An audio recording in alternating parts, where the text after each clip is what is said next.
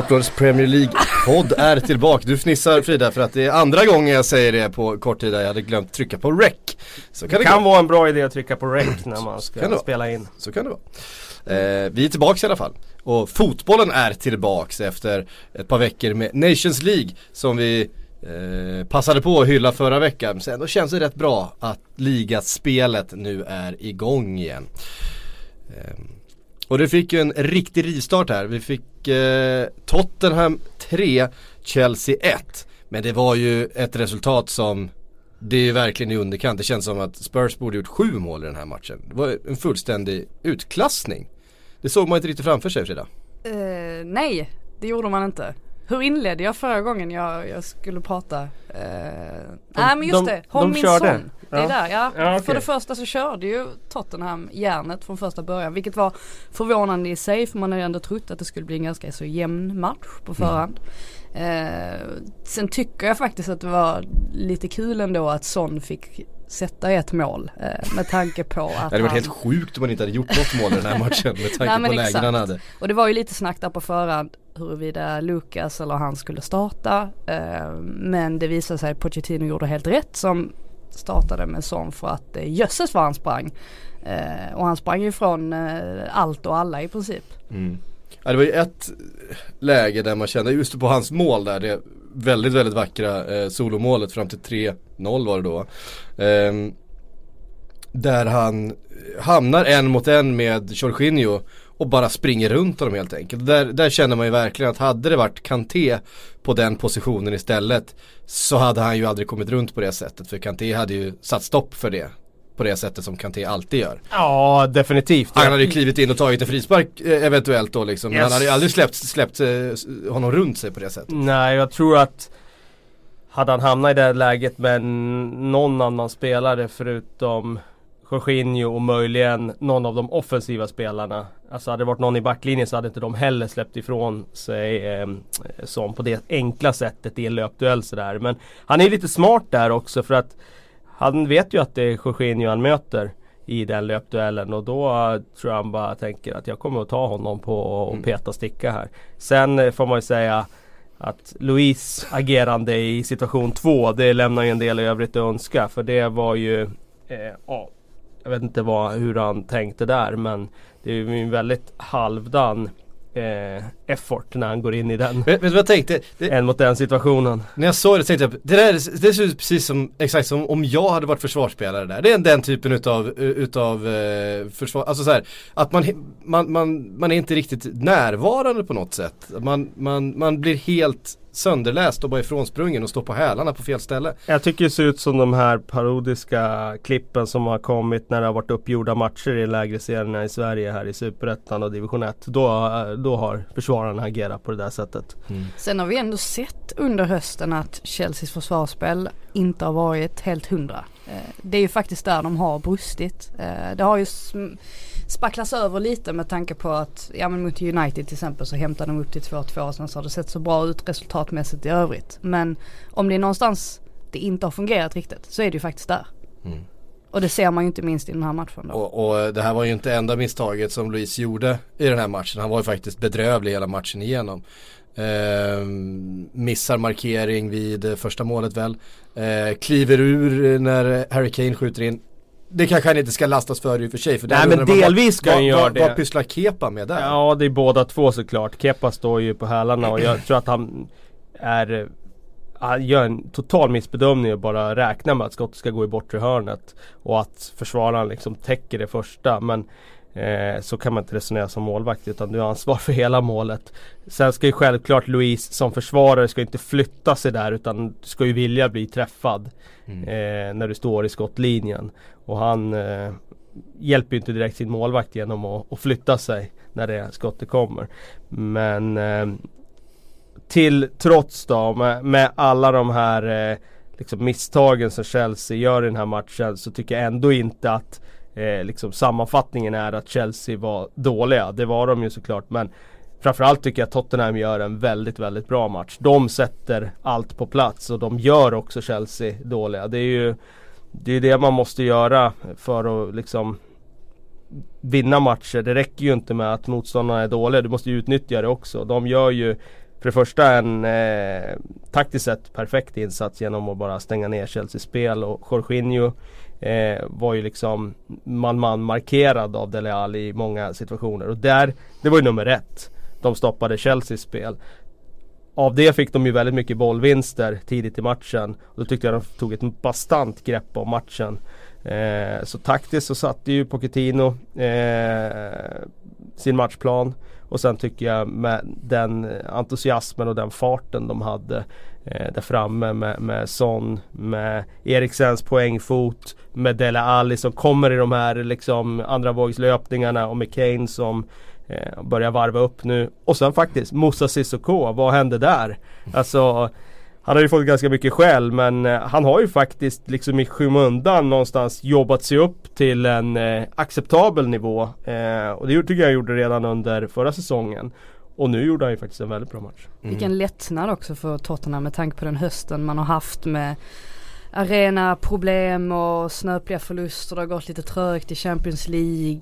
Just att få den här mm. segern. Den måste kännas otroligt tung för deras del. Och det är ju någonting man kan spinna vidare på nu också. Jag skulle inte förvåna mig om det här smittar av sig på ett, på ett gott sätt i, även i Champions League och att man liksom kan bygga vidare nu med förnyat självförtroende. Och just att Tottenham har ju inte spelat så bra men tagit poängen tidigare i höst. Nu liksom sätter man ju ändå en slags nivå för resten av ja, tiden fram här till nyår. En påminnelse både internt till, till e-, det egna omklädningsrummet men också utåt att ja, det finns fortfarande en väldigt hög nivå i det här gänget som de kan plocka fram och börjar de Ja deras formkurva stiga nu då känns det som att ja, men de är inte så många poäng efter. Eh, att de kan blanda sig i den där trion. Kanske bättre än Chelsea. Jag tippade ju faktiskt eh, eh, ja, hur ligan skulle sluta innan den här helgen här på Sportbladet.se och då satte jag ju faktiskt Tottenham som trea före Chelsea. Och det var ju för att jag tänker att Chelsea kommer komma in i en svacka som kommer kosta mer poäng än vad Tottenhams svacka gör. För att Tottenham har egentligen haft sin svacka i starten av den här säsongen redan. Och om de har haft sin svacka då kommer ju den här säsongen att sluta väldigt bra. Mm. Notoriskt trögstartade Tottenham ju.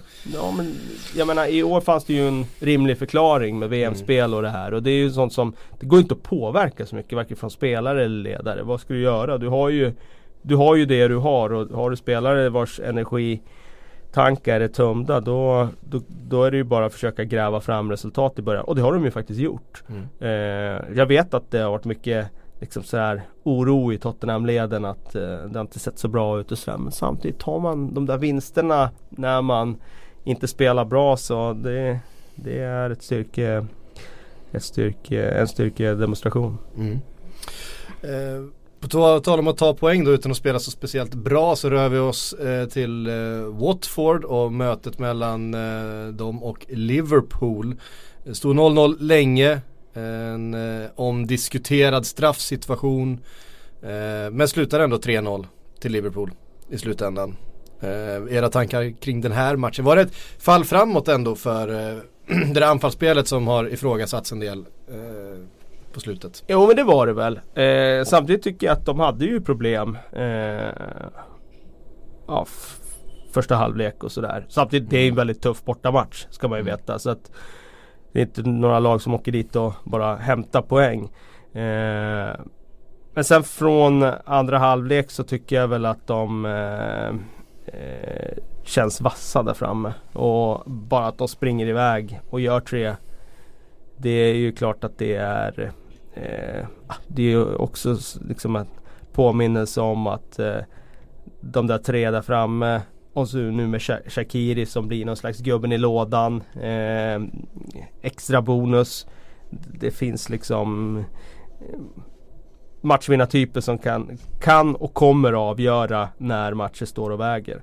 Och jag menar Salah det var ju lite snack om honom. Var han one citizen wonder och så vidare. Jag vet inte hur många mål han har nu men nu har han ju faktiskt legat på eh, ett ganska bra målsnitt senaste två månaderna. Jag tror han faktiskt har gjort fler mål så här långt in på den här säsongen än vad han hade så här långt in på förra. Ja det kanske till och med är så. För han började ju lite trögt i fjol där ja. med målen och sen bara varvade han upp och gick rakt upp i himlen. Mm. Jag kan gå in och kolla. Han har alltså gjort sju mål hittills då i ligan. Mm. Eh, vet inte vad noteringen för alla turneringar men eh, det känns som att, som jag sa i början av säsongen att eh, varje gång han kommer in i straffområdet så är det farligt. Mm. Men det är ändå någonting som skaver lite med Liverpool den här säsongen. Det, det är inte samma show på något sätt. Nej det är det inte, det alltså, håller jag med om. Förra säsongen så var det alltid roligt att se Liverpool men nu blir det oftast att de faller in i motståndarlagets tempo som givetvis oftast vill dra ner på tempot. Det ville ju till och med Manchester City när de skulle spela mot dem. Och då dröjer det så pass länge att det måste komma till en punkt där de tröttar ut det andra laget i princip. Får in ett första mål och då rinner det iväg för att det andra laget måste flytta upp lite. De, har inte samma, de kommer inte till samma kontringsmöjligheter som de gjorde förra, säsong, oh, förra säsongen. Nu ramlar micken. micken ihop här. eh, som de hade förra säsongen. Eh, mittfältet är ju inte lika kreativt. Alltså stora delar förra hösten. Även om han var skadad mycket så fanns ju Coutinho där. Eh, annars fanns Oxlade Chamberlain. Det mm. känns lite som att man saknar en sån spelartyp nu för att det är ingen som Ingen som ökar, eh, ökar tempot. Um, och det är klart att försvaret, försvaret ser jättebra ut. Uh, och det är ju fantastiskt om man plockar poängen i alla fall men Jag vet inte. Mm. Det är någonting som inte men, stämmer. Ja, men är är det kan det vara, hur många procent beror det här på att motståndarna har större respekt för dem i år? För nu mm. vet man ju vilken eh, eh, liksom utmaning man har när man ska möta den där offensiven och att man alla motståndare måste ju ändå tänka sig vi ska inte bjuda på de här och de här ytorna och sen går man in och så blir det eh, en följd att matcherna blir lite mer låsta och tillknäppta och sen att Liverpools utmaning nu i varje match mot lag från mitten och neråt är att verkligen lirka upp det och det är inte så jäkla enkelt att göra alla gånger. Eh, jag upplever att eh, motståndarna har stor respekt för dem nu och det, det, det, är tuffare för dem att, att få de där öppningarna. Ja men så är det givetvis och det, det, är ju lite det jag menar också att det är väl klart att de kommer inte till samma omställningsmöjligheter eh, som de gjorde förra säsongen. Grejen är väl att Manchester City exempelvis är ju experter på att luckra upp ett ja, det spelar ingen roll, de kommer ju till hur mycket lägen som helst. Ja. Och det är, ju för, det är ju oftast för att de inte faller in i det andra lagets tempo. Mm. Vilket jag tycker att Liverpool gör väldigt, väldigt ofta. Mm. Eh, och har svårt att eh, ja men vad gör man om, om ett lag står parkerat på det sättet? Då måste man ju flytta boll snabbare, alltså man måste göra någonting. Men det, mm. jag tycker inte riktigt det känns som att det finns någon nu för tillfället. Det finns väl en förhoppning om att Naby Keita ska bli den. Men jag tycker inte att just nu finns det ingen som kan liksom speeda upp tempot. James Milner är all ära, han har varit jättebra. det är inte det han gör riktigt, han, han driver inte upp tempot i, i passningsspelet. Han har ju andra egenskaper som Ja. Keita ska ju bli den där spelaren och det kommer han säkert bli förr eller senare. Men han har ju varit lite trögstartad och behöver mer tid för att köra sig in i systemet. Mm. Eh, men eh, jag håller med dig Frida. Det är klart att eh, med Coutinho förra året så visste man att det fanns en kreativ källa som kunde öppna de mest låsta försvaren. Var är den eh, spelaren nu? Nej det lämnas kanske mer över till den där trion. Sen har ju Firmino fått en ny roll egentligen i år. Som är, den känns som blir mer och mer defensiv för varje vecka som går. Han kommer längre och längre och längre ner i planen. Han är ju nere och hämtar bollen i, i försvaret Ja snart är han liksom nere som Jorginho och styr där känns det som. Eh, och jag ty tycker inte det är fel det här med Salah att få han nära mål för han känns, alltså, han känns ju sylvass så fort han är liksom och luktar shake till de där situationerna han får en mot en runt straffområdet. Då vet man ju att det blir farligt. Men det är klart att det påverkar Firmino. Därför var det ju kul att han fick göra mål nu. Och man mm. såg ju på Klopp hur glad han blev över att Firmino fick göra mål. För jag tror att det blir också någonting sådär för Klopp att han vet ju att om Firmino inte gör några mål alls Då kommer han få kritik för att mm. eh, han spelar i fel position. Spelaren själv blir eh, missnöjd med att nu funkar det inte för mig, jag gör inga mål och jag vill spela någon annanstans. Då har han ett problem. Mm. Eh, så att eh, det var nog viktigt för både för Klopp, Firmino och för Liverpool att han fick peta dit den där. Mm. Man ska ju komma ihåg också att det eh, Liverpool har alltså släppt in fem mål den här säsongen eh, på 13 matcher. Det är, det är tredjedel av ligan.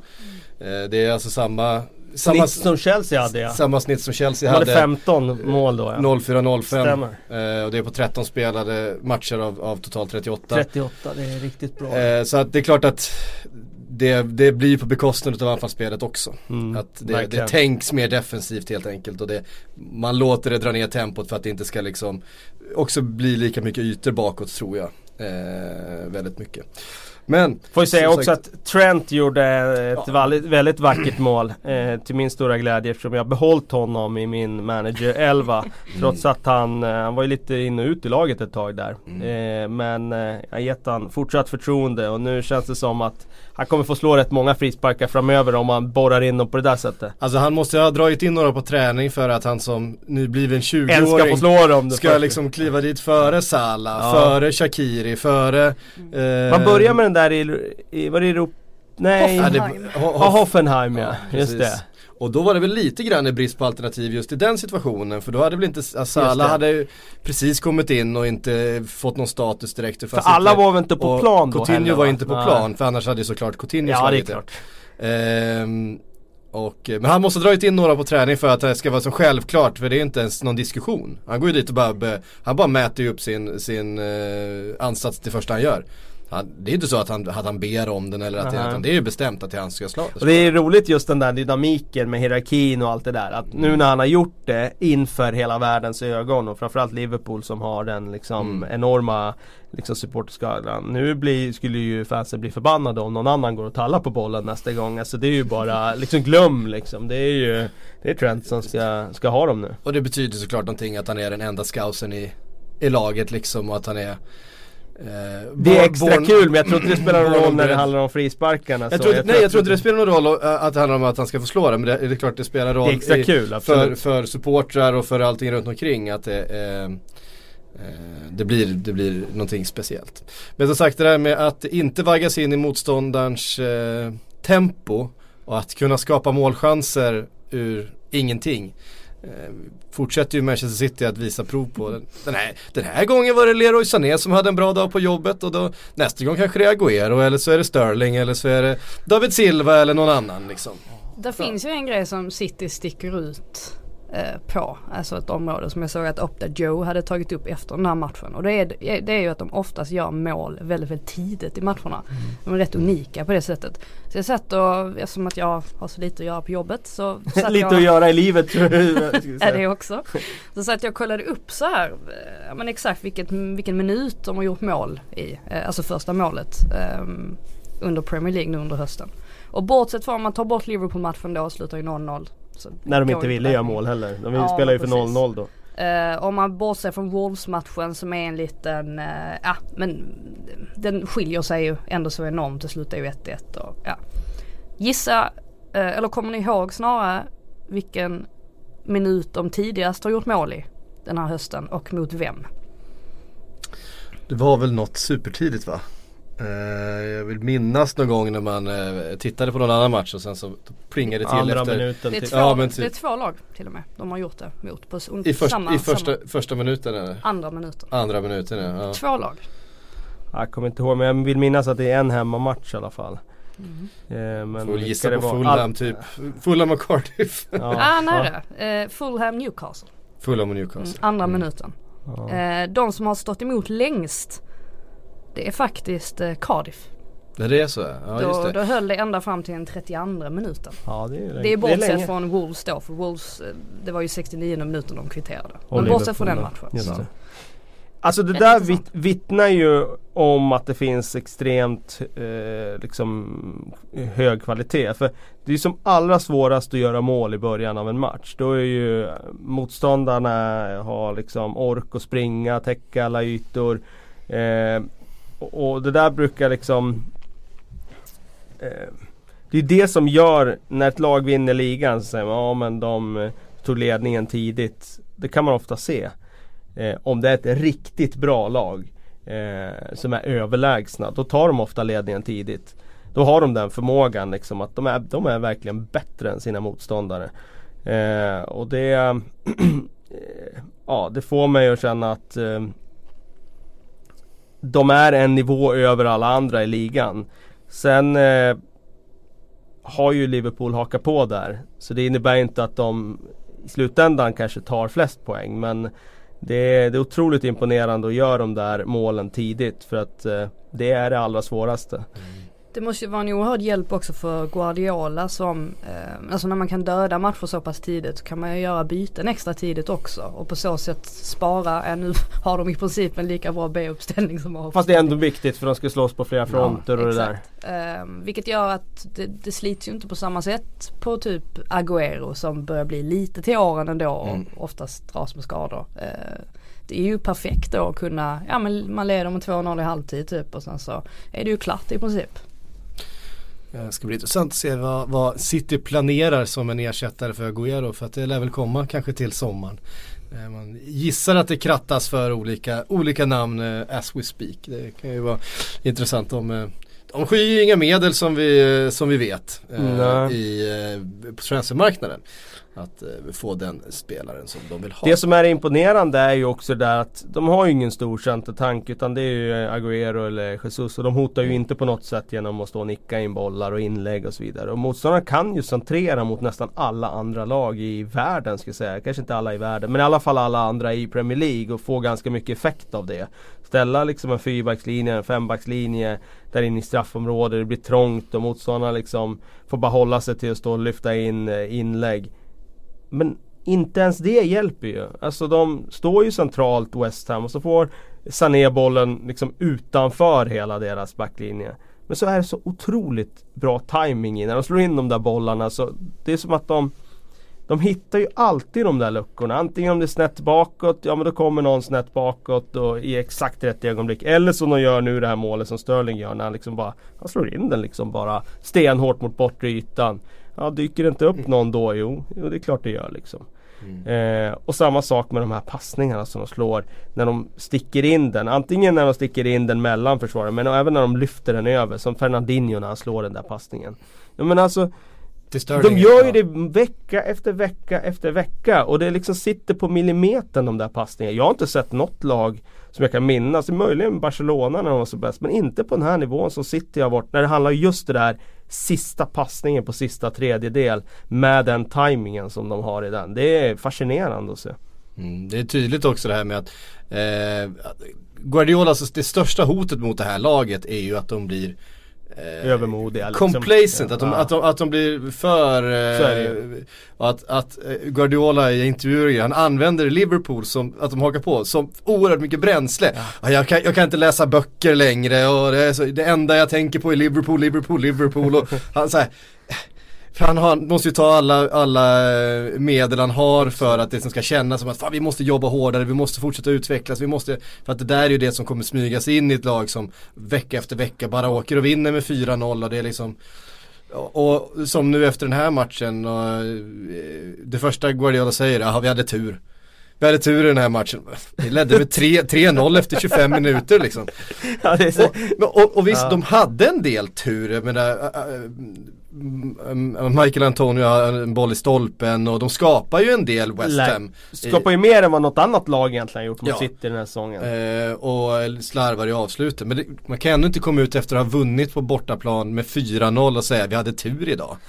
Nej det är ju inte någon annan, någon annat lag som skulle använda den eh, liksom eh, summeringen efter en sån här match. Då skulle man ju bara prata om hur fantastisk man har varit och liksom sprida den bilden. Men han är inget dumhuvud Pep utan eh, precis som du säger alltså Han vet ju hur svårt det här år två är. Och han vill ju så gärna göra den här eh, liksom upprepningen av fjolåret. För han vet mm. att eh, Vinner de i fjol och så vinner de inte i år då kommer det heta att ja men det var en säsong där liksom allt klaffade och så vidare.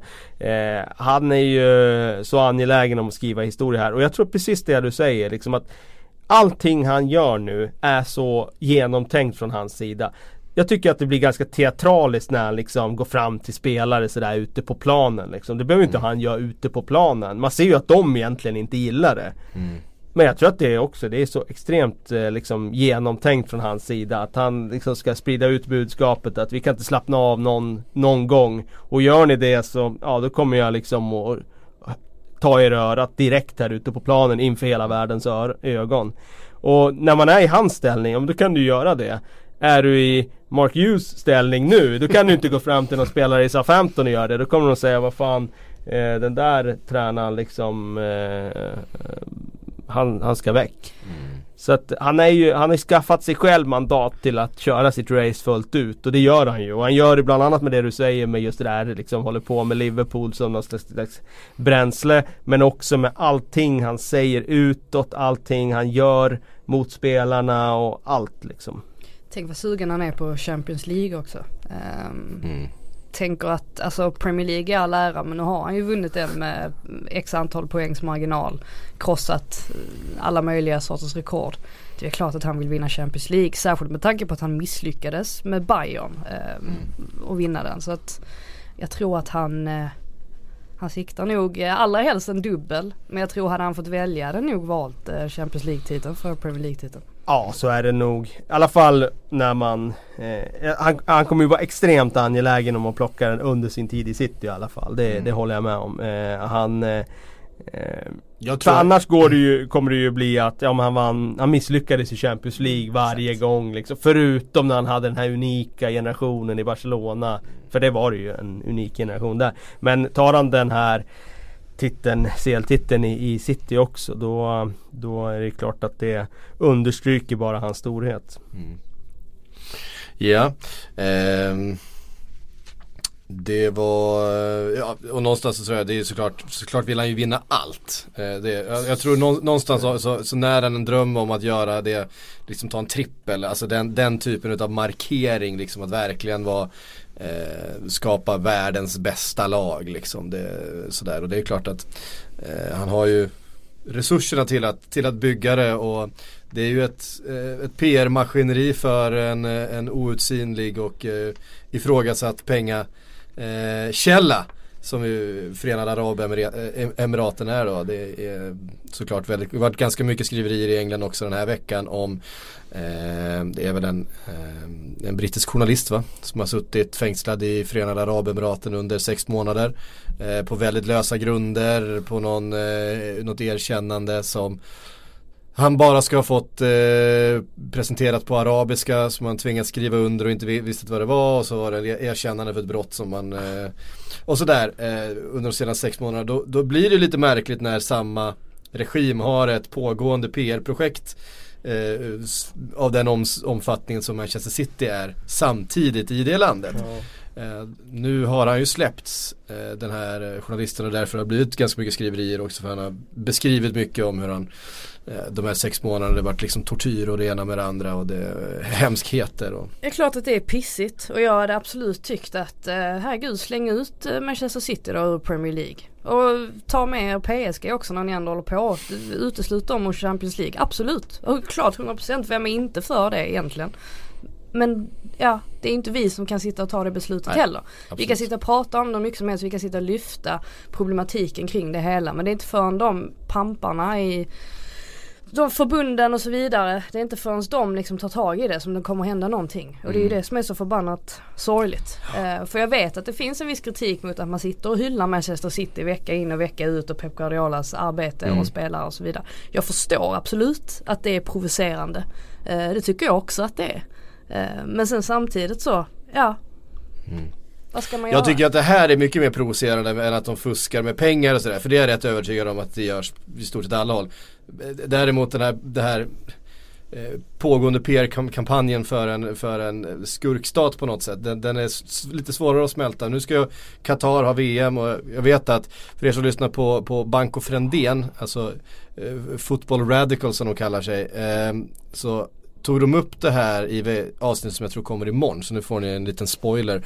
Eh, just det att eh, de vill hitta en fotbollsspelare som själv har uttalat sig om eh, att VM ska spelas i Qatar och de kontroverserna som finns där och det finns ju ingen. Nej exakt, Nej. det hade varit någonting. Det finns ju ingen. Tänk, tänk om City-spelarna hade gått ut och sagt att vi, vi står inte bakom det. Nej men alltså det, det, återigen alltså Vem ska du hitta som säger det? Nej, När exakt. de nästan alla har ju någon slags peng från det hållet. Ja. Är det inte att de ägs, liksom klubben, så är det ju att de sponsrar på något sätt. Mm. Så um, ja, man biter inte den handen som föder den. Nej det är väldigt mycket så. De föder väldigt stora delar utav ja, fotbolls, fotbolls-Europa just fotbolls nu ja. Exakt. Det är onekligen så. Sen kan man tycka en hel del om, om det men det är ju så det har blivit. Mm.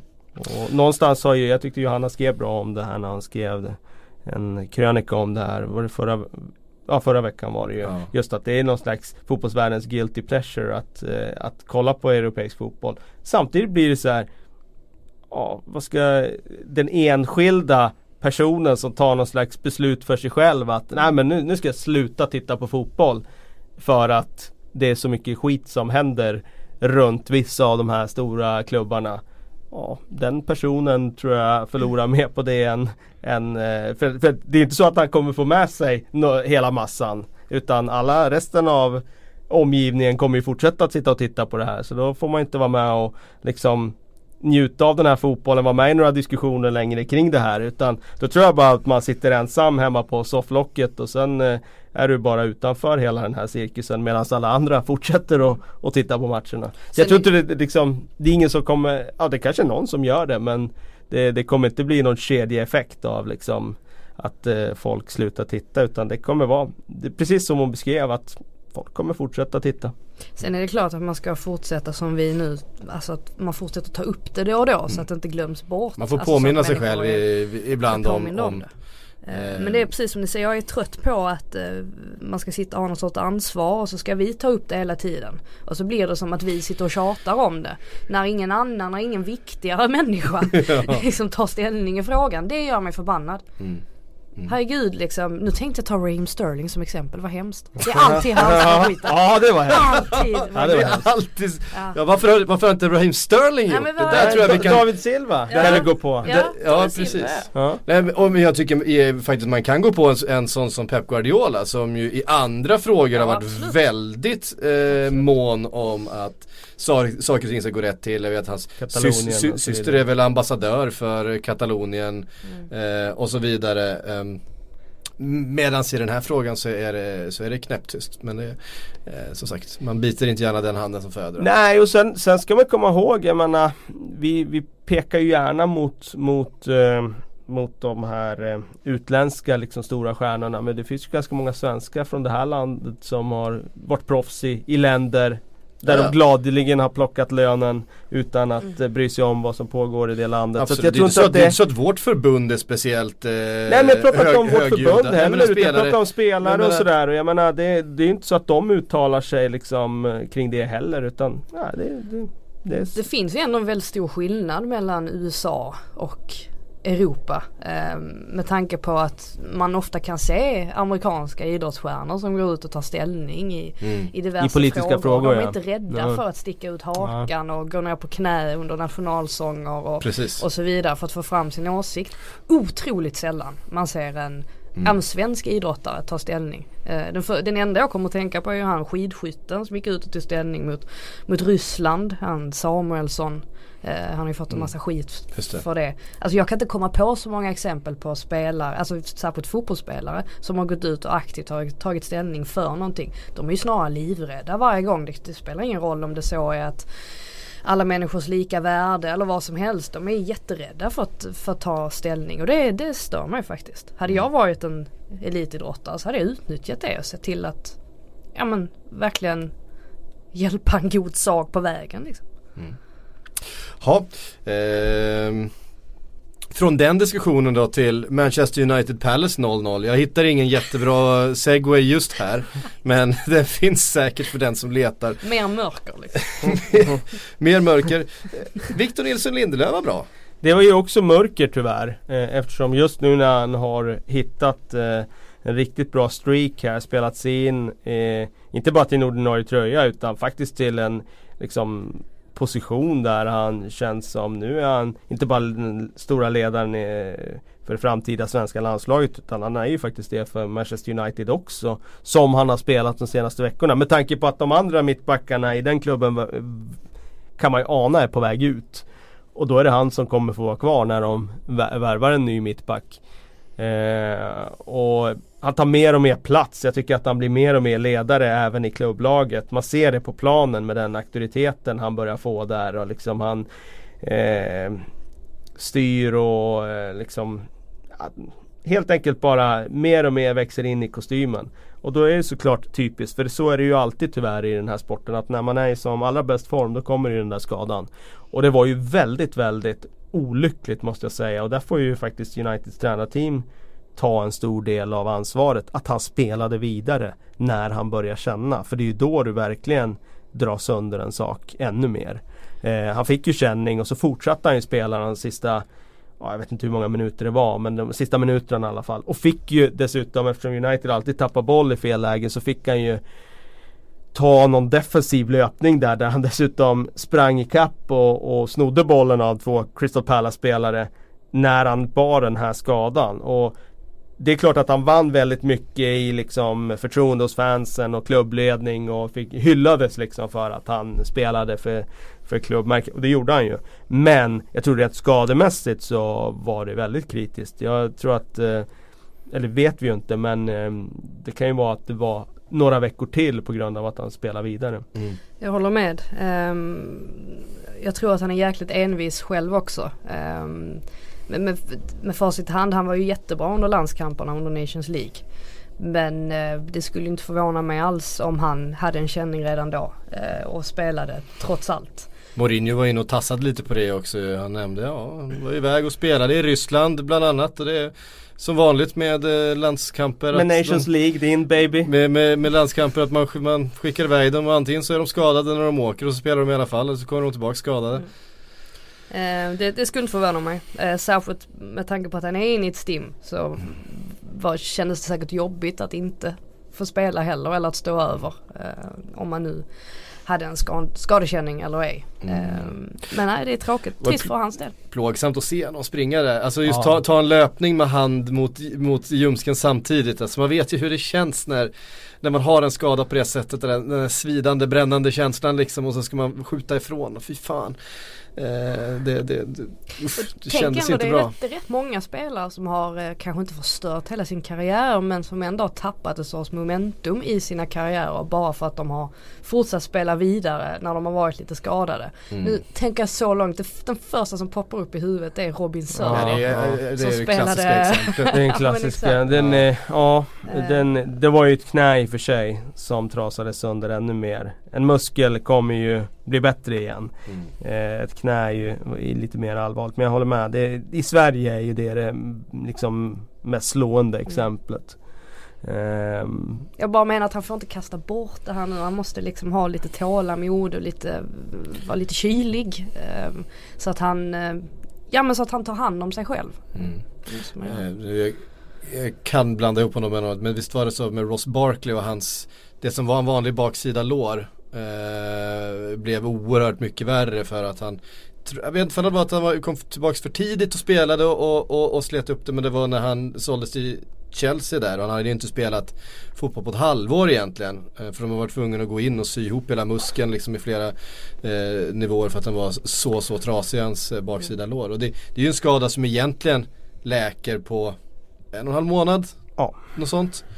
Eh, Medan han var borta i sex månader just på grund av att han, jag tror vi upprepade tillfällen hade haft känningar, spelat med det, eh, slitit upp det, kommit tillbaka för tidigt eh, och sådär.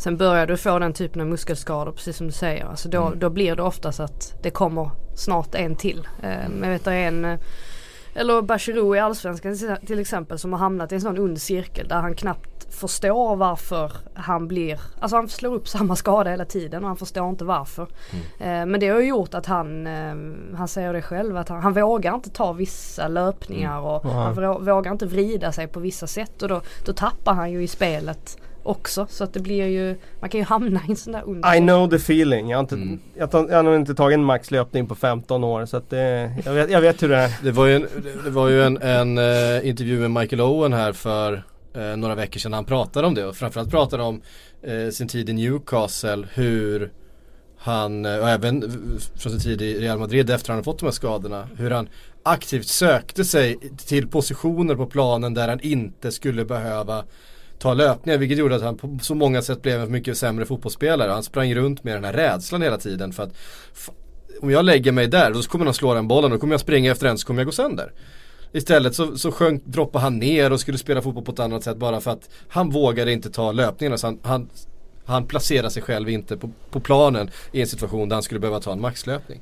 Mm. Eh, så även om han var frisk så var han en, en, eh, vad säger man, en begränsad fotbollsspelare. Rent mentalt av de här skadorna. Och då var ju han en spelare som levde bara på sin snabbhet när ja. han kom fram. Men där, där, kan man ju se, han har ju pratat mycket om det där att han var ju inte sig själv efter den där första. Han trasade ju sönder baksidan där och mm. efter det hade han ju inte och framförallt om du är en explosiv spelare då, då är det ju väldigt eh, vanskligt att, att dra på sig en baksida som är allvarlig. Men det som är intressant med det, det är ju när han kom fram, Michael Owen, och spelade i, i Liverpool så då brände de ut honom. Mm. Och den kunskapen fanns ju inte på den tiden om just det där med att ja men en ung spelare, du måste ju vila ibland. Du måste ju liksom, då var det ju bara spela, spela, spela. Mm. Och där kan man ju se att Idag finns det en annan kunskap och medvetenhet om liksom att man måste vara försiktig. Eh, även när det kommer fram ett underbarn, liksom, att du inte bränner ut eh, den spelaren. Han blev ju det då. Han skulle spela liksom med Liverpool och så skulle han säkert spela med liksom Men sen var det landslag, ja, så alla cuper, han startade varenda match liksom. Ja, exakt. Och, eh, och var då 18 år gammal. Och var typ mm. en av Premier Leagues bästa spelare. Absolut. Och eh, tyvärr, eller ja om du snackar 18 år, det ju, då var han ju till och med en av världens bästa spelare där i VM 98 faktiskt efter den turneringen. Ja. Men redan när han var 17 var han ju ordinarie att spela och redan då var han en av ligans bästa liksom forwards. Men eh, han förstörde sin karriär där. Mm. Man vet ju inte vad det hade blivit om de hade hanterat den situationen bättre. Nej. Men det kommer inte hända. Lindelöf. Nej det, det, får vi verkligen hoppas. Nej det tror jag inte. Det tror jag inte. Och det, det nej, hoppas att det är också det där med tanke på att Lindelöf faktiskt nu har blivit nummer ett som, som eh, central, alltså som mittback i Manchester United. För så har det ju blivit nu. Det är ju den första eh, försvararen som Mourinho tar ut. Och då kan det nog smyga, smygas in en viss panik här när du ska spela med. Det blir väl Bailly och eh, Småling då istället. Eh, vet inte hur det status är med Phil Jones just nu. Men att man kanske vill ha tillbaka honom lite tidigare än vad han egentligen borde. Det vet jag inte. Eh, det är Men Bailly var väl inte ens med i truppen nu? Tufft spelschema. Nej, han skadade igen eller?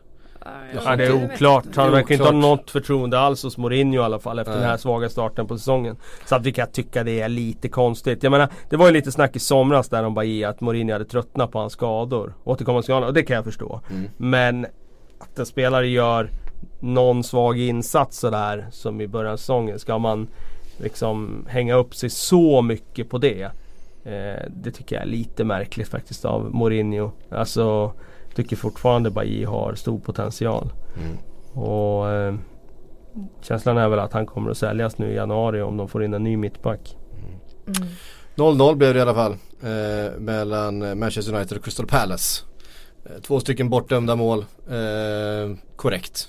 Åt båda håll. Ja det var inte stor marginal Nej. på Palace bortdömda mål men det var ju en liten marginal och det ja. var väl rätt. Det som man kan eh, säga var ju att det var lite burop efter slutsignalen mm. från den här publiken som vi ofta har liksom påpekat. Ofta står bakom sitt lag, sin tränare och så vidare. Nu var det lite burop. Det börjar bubbla lite grann. Och ja, eh, jag har svårt att tro att, eh, att det kommer till någon annan eh, utväg än att de måste liksom käka upp den här prestigekakan och, och, och faktiskt eh, byta tränare. Ja, för nu är det ju, det är, visst det är fortfarande långt kvar på säsongen. Men jag menar nu står ju Arsenal som ligger på femte plats på 27 poäng. Och United har 21 poäng och ligger på sjunde plats. Alltså redan nu börjar det ju faktiskt bli ett litet hål ändå man kan ju inte släppa iväg dem hur långt som helst för jag menar ett missat Europaspel för Manchester United. Det vore ju katastrofalt. Alltså. Mm. Ja, det, ja, det, är korrekt. De har nu... ja men alltså, det, jag, jag skrattar för att om man tittar på vad är det Mourinho har gjort som allra bäst över den senaste 12 månaders perioden. Det han gjort som allra bäst Det är att han har varit väldigt bra på att förklara varför han inte borde göra resultat med det här materialet. det är ju det han gjort allra bäst. Det finns ju ingenting som han gjort så bra som det. Han har lagt så mycket själ i att berätta liksom eh, lägga fram alla möjliga teorier och liksom argument för att nej men det är helt naturligt att vi inte vinner matcher. I samma utsträckning som de andra topplagen trots att vi har spenderat mycket mer pengar än vad de gjort. Ja, och har den överlägset högsta lönen. Precis, också. man måste ju väga in sådana grejer. Har överlägset högsta lönerna i ligan.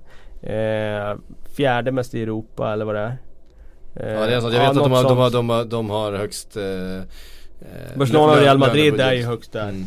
Ska ju sägas. Men um... Det som också gör mig lite fascinerad är Han fick ju rätt mycket kritik för den här intervjun han gjorde på spanska var det väl. Eh, mm. För någon vecka sedan. Det blev ju ett jäkla eh, ståhej i eh, England. När de översatte den här intervjun för att då satt han ju och sa att ah, eh, spelarna, hans spelare var, var omogna sett till hur han själv var på på sin tid eller när han var yngre att det var ett helt annan eh, mentalitet. Intressant att alltid han är exemplet också. Ja men det, det, lät, det lät värre först än vad det egentligen var. var. Ja, jo, men det kan jag eh, tänka mig. Men det han satt och sa i princip det var ju att alltså han hyllade ju Martial jättemycket och, och sa att ja, men han är en fantastisk talang och eh, kan bli en väldigt, väldigt stor spelare. Men att han inte har kommit dit än. Alltså han har fortfarande eh, så mycket att utveckla. Och det första jag tänkte var ja men det är du som ska utveckla honom. Det är ditt jobb att få Martial att bli en komplett spelare. Det är som att han hela tiden tror att det ska ske på något annat sätt eller att någon annan ska göra det åt honom eller att spelarna själva ska komma på hur de ska göra. Det är ju faktiskt hans ansvar. Det är det jag tycker är så fascinerande att han hela tiden skjuter ifrån sig allt ansvar till alla andra. Det funkar ju inte i längden att göra så.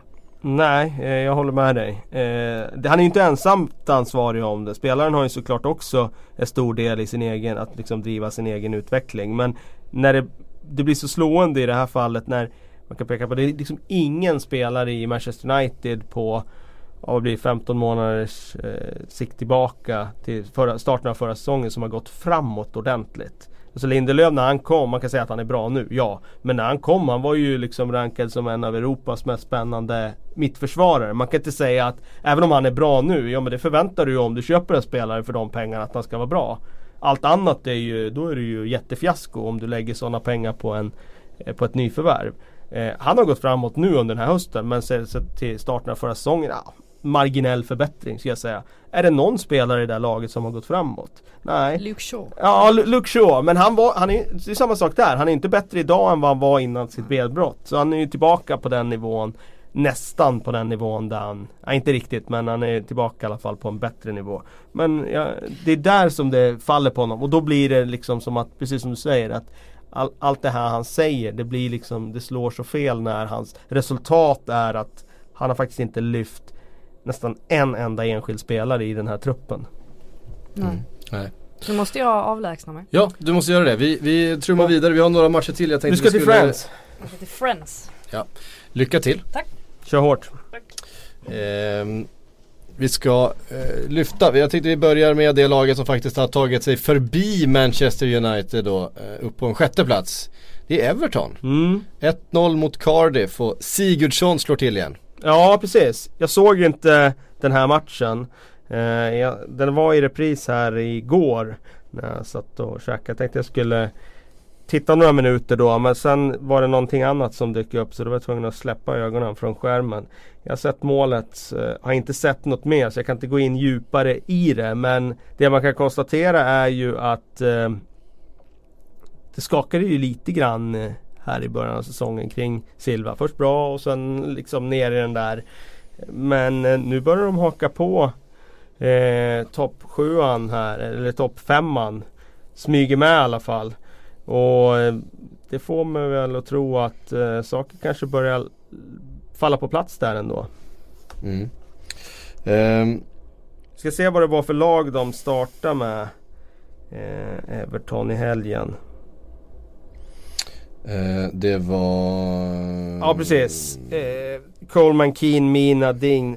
Om man tar, om man tar i försvaret då så Dels Mina har ju kommit in och börjat spela nu. Sen mm. var ju Lucas Ding här för en vecka sedan såg jag gjorde ju en jäkla fin match då. Eh, så det är väl också känslan att eh, de här försvarsförstärkningarna som de gjorde i somras. Ja men Ding var ju väldigt bra mot, mot Chelsea. Eh, borta där. Ehm, så att ehm, de har satt en del av de eh, värvningarna ganska bra. Bernard startar ju nu, André Gomes startar. Så att det här är ju alla fem nyförvärven de gjorde i somras då här. Mina Ding, André Gomes, Bernard och Richarlison startar den här matchen. Det är ett mm. gott betyg. Mm. Får man säga. Det är ett nytt Everton den här säsongen men det känns som att det är ganska spännande manskap de har. Eh, verkligen och eh, känns liksom som att de faktiskt kan utmana, ja de kommer inte kunna utmana om topp 6 ändå till slut tror jag. Men, Nej det tror inte jag heller. Men, men eh, det, det, känns ändå som att de har ett komplett lag. De kan försvara, de kan anfalla och de kan både styra matcher och, och, och, eh, och hålla undan. Vi har sett dem göra bra och nu kommer ett stort test till helgen. Det är Merseyside Derby på, eh, det lördag eller söndag? Jag är inte riktigt säker. Men det blir det första eh, stora testet nu på, på, söndag. Eh, på ett tag. De gjorde ett bra, bra match också mot Chelsea ska komma oss ihåg tidigare. Där de, eh, ungefär på, som, på samma sätt då som, som Ja de stängde Tottenham ner dem väldigt bra. Stängde, stängde ner Jorginho framförallt. Mm. Eh, väldigt effektivt och sen har de ju Sigurdsson som eh, lite gubben i lådan med sin, med sin eh, fot framförallt på fast situationer och Eh, även andra mål Han har ju kommit igång nu, mm. får man säga. Och nu spelar de ju också Richarlison längst fram. Mm. Torsson på bänken senast. Eh, och det är ju också intressant att man har hittat ett sätt att få in alla de här eh, offensiva spelarna men att man då istället offrar den här stora centertank Tosun eh, och kanske får lite mer rörlighet istället i anfallsspelet. Mm. Eh, Getting engaged is a moment worth cherishing. A one-of-a-kind ring that you design at Blue Nile can help your love sparkle. Just choose your diamond and setting. When you've found the one, you'll get it delivered right to your door. Finding the right engagement ring can be nerve-wracking. At Blue Nile, you'll have the expert guidance needed and a diamond guarantee that ensures you're getting the highest quality at the best price. Cherish all of life's moments and save up to 30% at BlueNile.com. That's BlueNile.com. Men på femte plats då, om vi nu ska följa tabellen, hittar vi Arsenal. Eh, tillbaks i vinnarsätet. Eh, 1-2 mot, eh, eller 2-1 säger man väl även om man var på bortaplan, mot Bournemouth, starka Bournemouth. Eh, som har eh, imponerat på oss de senaste veckorna. Här eh, lyckas Pierre-Emerick Aubameyang eh, skyffla hem alla tre poängen till Unai Emerys lag igen. Tycker det var en jättekul match att se. Eh, dels Bournemouth med den starten de gör. Eh, tar ju tag i matchen, skapar chanser. Eh, Arsenal har ju tur eh, första 20 att de inte är underläge då. Eh, han ställde ju ut en trebackslinje, eh, vår vän Emery i den här matchen. Och det var ju för att någonstans eh, jag tror att det var rent anpassat efter, efter Bournemouth faktiskt. Han fick frågan inför matchen eh, om det var för att han ville anpassa sig efter motståndarna eller om det var för de spelarna han hade tillgänglig själv. Och han svarade som alla tränare gör i eh, Premier League när de får den typen av frågor. De vill ju inte avslöja hur de tänker. Så de svarar på frågan men de svarar ändå inte på, på frågan. Eh, men de hade ju stora problem där eh, i inledningen av matchen. Eh, och det var ju ett eh, offside-mål där som blev bortdömt. Och det var väl ytterst tveksamt om det var offside. Nu fick vi ingen riktigt sådär klockren reprisbild där men eh, det var ju eh, Det tycktes som att det inte skulle ha dömts bort. Och sen fick de istället då eh, själva ett eh, ett komiskt självmål. När Lerma liksom, ja han ska ju springa in och täcka den ytan snett bakåt ytan som mittfältarna ska täcka. Men han kommer ju inte dit i tid så han slänger sig fram. Mm. Och jag menar, har man sett ett hårdare självmål från den distansen i år? Eller på flera år, alltså det är ja. en sjuk jäkla träff han får. Ja. Det är bara smäller på volley. Ja han kan ju egentligen inte göra på så många andra sätt men Nej men det är ju att den, han får en sån jäkla hård träff på ja. den. Det bara smäller till. Det är ett vackert. Ja det, det får man ju säga. Det har vevats några sådana här självmålskavalkader i brittisk eh, eh, brittiska soffprogram här under, under helgen efter det. Eh, det är alltid lika jobbigt för de här eh, eh, Jamie Carragher och vem är det som har alla självmord? Richard Dunn va? Ja Richard Dunn hade, eh, som, som, varje, varje gång någon som gör något spektakulärt självmål så ska hans gamla synder vevas liksom. Just det, ja. Om och om igen. Ja det är synd om eh. Richard Dunn för han blir ju alltid liksom Han blir alltid ihågkommen ja, för alla självmål. verkligen. Han har ju, han har ju otroligt många självmål va? Eh, alltså så här, jag tror att fall, den som har näst flest självmål kan väl vara typ Jamie Carragher som jag också tror jag har ett gäng. Typ fyra stycken. Och Richard Dunn har typ tio. Eh, nu överdriver jag säkert men det, är, det kändes som att han gjorde liksom ett par självmål varje säsong där. Han gjorde ju två i samma match en gång ja, och då blev det ju en jäkla snackis kring det. Mm. Eh, men här har han nått 10, det var 2014. Då hade han 10 10 självmål, det är mycket. Jag tror att det är, eh, det är nog typ så dubbelt så många som någon annan i, i Nej det tror jag inte jag tror inte. Jag har för mig att, för mig att hans rekord är ganska så överlägset eller? Nej 10 så Carragher och Skertel på 7 West Brown, okay. Phil Jagielka, Frank Sinclair, Ria Ferdinand och Gareth McAuley har 6 Ja, det, är ändå, det är ett glapp i alla fall. Ja, ja. Sen har du ett gäng på fem här. Henning Berg, Sat Knight, Richard Rufus, Scott Dan, Phil Neville, Neil Ruddock och Michael Dewberry.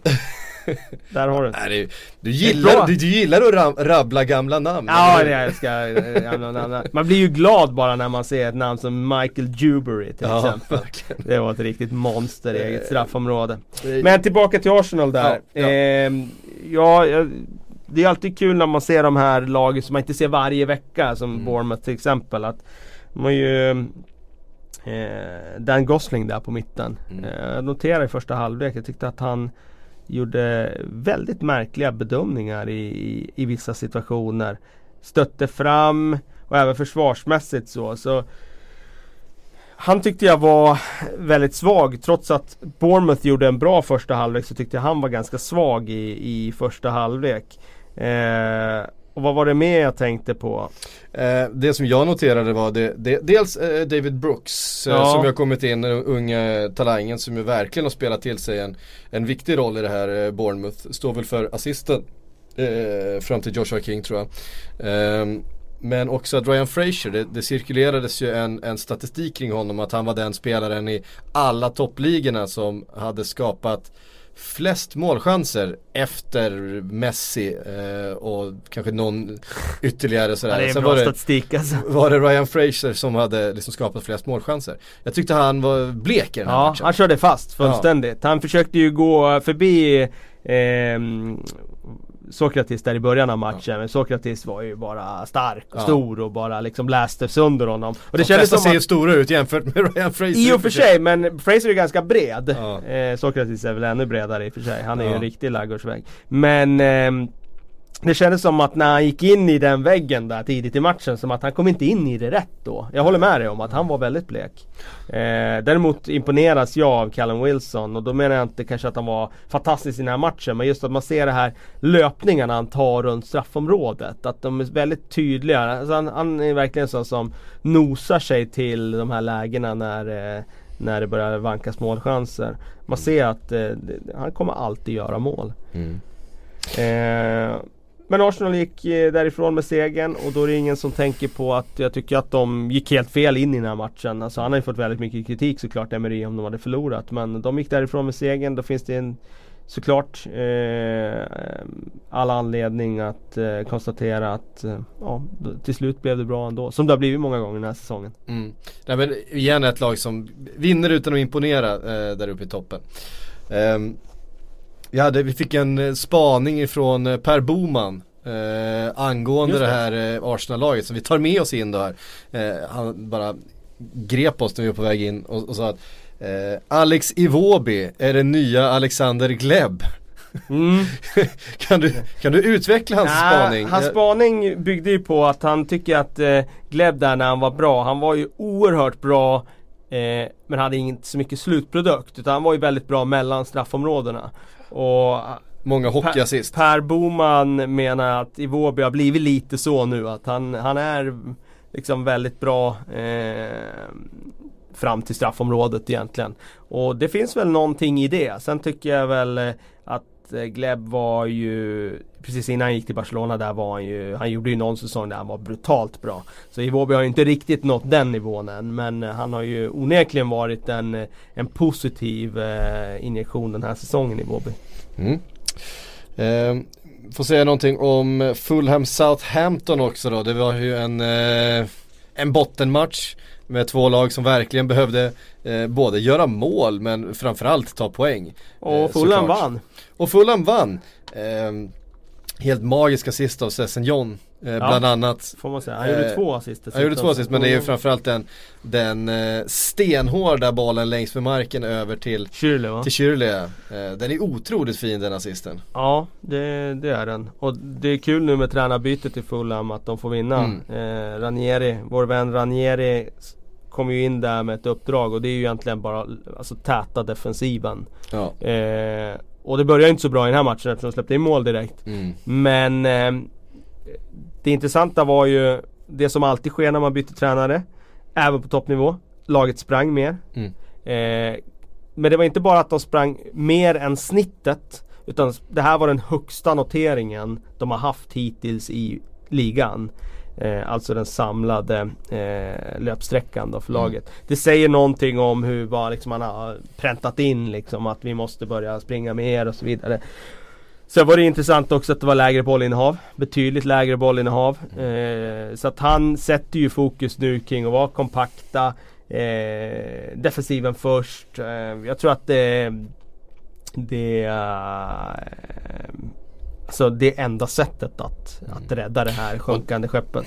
Och det är också på, på kort sikt finns det inte så mycket annat man kan göra ju att försöka få till någon slags organisation. Precis, sen var det ju fyrbackslinjen. Det, det var inte treback som man jobbar med utan nu var det liksom lite mer kompakt och... Ja det kände man ju direkt när det blev just Ranieri att nu kommer det bli fyrback, nu kommer det bli kompakt och det kommer bli lite omställningar och att antagligen skulle gynna spelare som, som Sessignon och Kyrle Kanske inte lika mycket Mitrovic då men han var ju faktiskt väldigt bra i den här matchen efter att ha haft en ganska tung höst. Ja, fina mål. Ja, fina mål men också duktig tycker jag. Alltså, han är ju stor och stark utan tvekan. Han är ju en, en fantastisk target men han, han var väldigt deltagande i, i anfallsspelet överhuvudtaget tyckte jag det kändes som. Och föga överraskande som vi var inne på här för någon vecka sedan. Vad kommer Ranieri att göra? Jo han kommer såklart ta in Alfie Måsson i försvaret. Ja. Eh, han spelar ju nu. Eh, det finns anledning att tro att han kommer vilja ha sin West Morgan typ där bak. En mm. stor stark.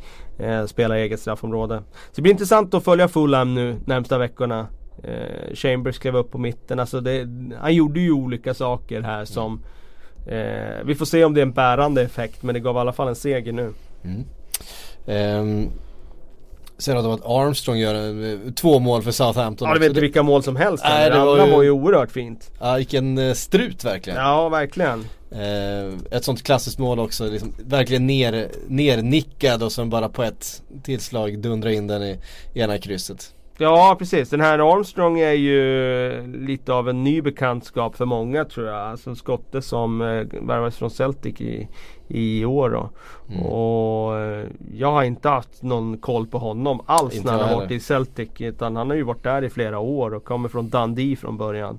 Men eh, Ja. ja. Det man förstått är att det var många från, som följer skotsk fotboll som hade ganska höga förhoppningar på honom. Att han ja, har varit väldigt, väldigt eh, bra för Celtic och gjort mycket mål. Och, eh, sådär, men har väl inte riktigt lossnat för honom. Det har ju ja. inte lossnat för Southampton överhuvudtaget. Och Mark Hughes 21 matcher med Southampton, tre segrar. Ja det är jobbigt just nu. Det är inte eh, bra. Men det var ju som vi sa, alltså han var ju en tränare för att komma in och rädda kontraktet. Han var ju inte tränaren för att eh, liksom bygga vidare till nästa säsong. Jag kan inte säga något annat än att, eh, att det blir ett tränarskifte där snart. Mm. Och så 15 tror jag tyvärr haft en nedgående spiral under längre tid. Att eh, de, eh, de kommer att åka ur. Mm. Eh, jag tror det. Jag tror att det är ledningen där har liksom tappat identiteten. Det som var sa 15 tidigare. Eh, det har ju varit lite stökigt här med Les Reed som fick sparken från sin roll och så vidare. Eh, som att också tappat mycket av det förtroendet han hade tidigare. Eh, så mm, sen, sen, kan man säkert ägna timmar åt att bena ut vad som är hönan och vad som är ägget och vem som ska bära skulden i den där klubben. Men just nu kan vi bara konstatera att väldigt mycket har gjorts fel. Och det är därför de har hamnat i den här situationen. Och när man hamnar i en nedåtgående spiral så är det svårt att vända. Mm.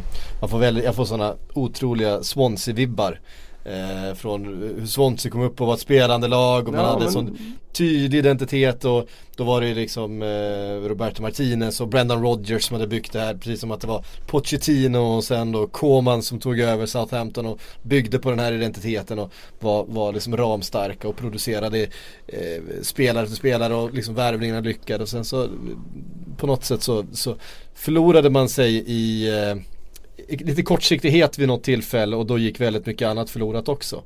Um, jag tror också det blir tufft för, för Southampton den här säsongen. Um, blir faktiskt förvånad om de hänger kvar. Um, och säga någonting om matchen igår också. Det ja det måste sådär, vi göra, den vill jag gärna snacka det om. Det var eh, inte den mest sprakande Det var inte den mest glamorösa matchen på förhand. Nej. Men jag tyckte den var väldigt sevärd. Det ja, kanske bara var jag som nej, jag liksom inte det. hade några förväntningar inför. Men alltså det blev ju en supermatch. Mm. Och det, alltså Vi snackar alltså Burnley Newcastle mm. som spelades eh, igår kväll. Eh, där Newcastle liksom någonstans eh, startar väldigt bra, gör två lite så här eh, ja, scrappy goals. Alltså första är ju det i alla fall, han mm. skjuter och, och, ja, och Ben Mee styr in den. Lite klantigt får man säga. Och nummer två är ju snyggt när Matt Ritchie verkligen prick eh, skjuter in ett inlägg på huvudet på Kieran Clark som mm. nickar in i bortre. Men sen efter det så eh, var det som att Burnley började förstå att ja, men vi ska ju göra det vi är bra på. Och då börjar de skicka längre bollar upp mot sina tunga forwards Sam Vokes och Chris Wood. Och Alltså Först gjorde de ju reduceringen, sen hade de ju flera chanser och det var ju så otroligt svårt för Newcastle som dessutom spelade fembackslinje igår. De hade ju tre mittbackar.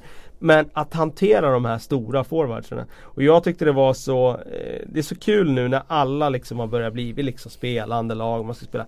När de liksom lag skruvar tillbaka till det Premier League som var i början av 90-talet, 80-talet. Där det var liksom stora forwards. Den här, nu får ju det alltid effekten tycker jag när Watford spelar på det sättet. Mm. Vi hade ju en sån match när Watford körde över Tottenham där i andra halvlek. Ja. Men även nu när Burnley gör det. Att när de väl börjar spela det där spelet och gör det bra, som Burnley gjorde igår. Då är det extremt svårt att försvara mot. Nästan omöjligt. Och det blir alltid så högt tempo, det händer saker. Mm. Det är ju liksom Premier League när det det är ju själen på något ja, sätt. Ja, själen i Premier League. Det vi har växt upp med egentligen.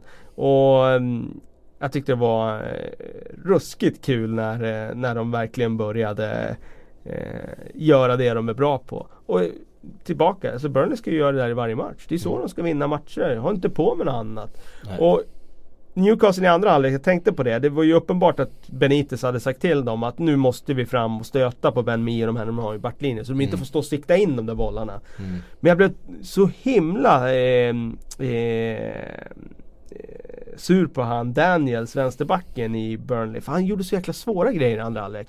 Han skulle ju såklart bara som Ben Mee gjorde när Sam Vokes gjorde det här målet i, i första halvlek. Då slår ju Ben Mee en, en långboll från mittlinjen som han nickar från 17,65 yards det vill säga utanför straffområdet nickar han ett inlägg in i mål. Ja. Det är inte ofta man ser det. det jag vill hävda, Dubravka står ju lite fel Han står fel, ja. samtidigt så kan man det är jättebra, han, han har gjort det förut, han har gjort precis det där målet förut, Sam Vokes. Eh, jag minns inte för det var, det kan ha varit i kvalet till och med från Championship ja, upp till Som han gjorde prick ett sånt mål att han, att han, ett jättetidigt inlägg som man får det där fina lyftet på och eh, och försvararna förväntar sig ju inte Nej. att det ska hända och målvakten inte beredd, står ju på hälarna där liksom. Men samtidigt där med Dubravkas position, ja det är klart att han står fel men hur ofta sker det där? Att någon nickar från det där avståndet? Du vill ju ha en målvakt, när det där inlägget kommer från Ben Mee, om det går över backlinjen vill du ha en målvakt som kommer ut och plockar det. Mm. Står han fastklistrad på mållinjen, då kan han inte komma ut och plocka det inlägget. Nej. Så det är ju svårt som målvakt att liksom ha facit i hand.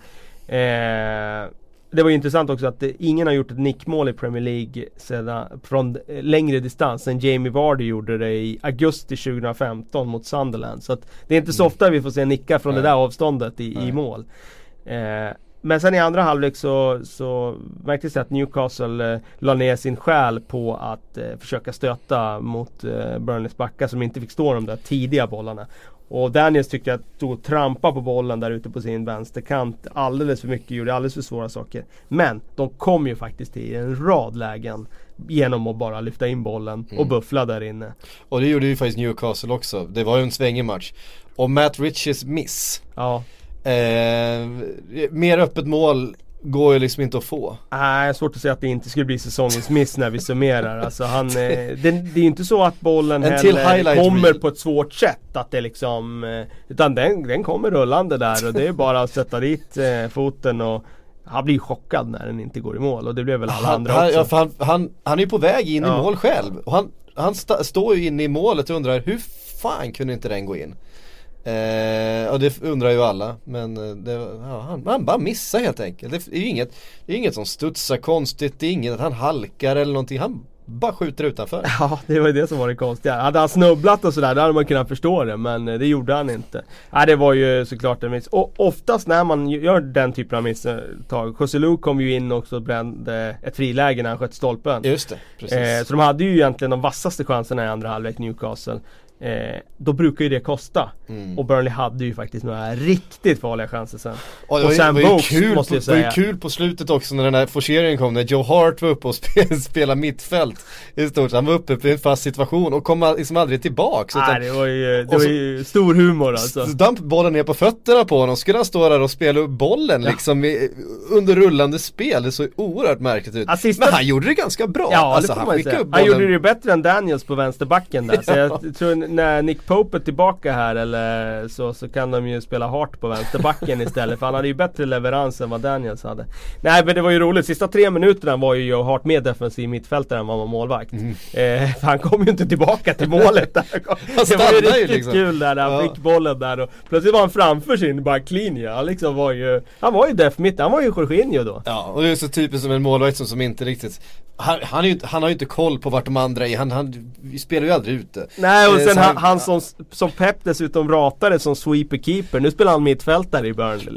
Ja, alltså ett par, var något ganska fint, eh, någon fin crossboll han spelar över där med, med, med bra böj och tryck på upp, eh, och det är väl det som skapar, för de skapar ett riktigt farligt läge precis i slutminuten, sista, sekunden, sista ja. sekunderna där. Ja det var ju Sam Vogue som nickade den över. Ja precis, eh, så var det.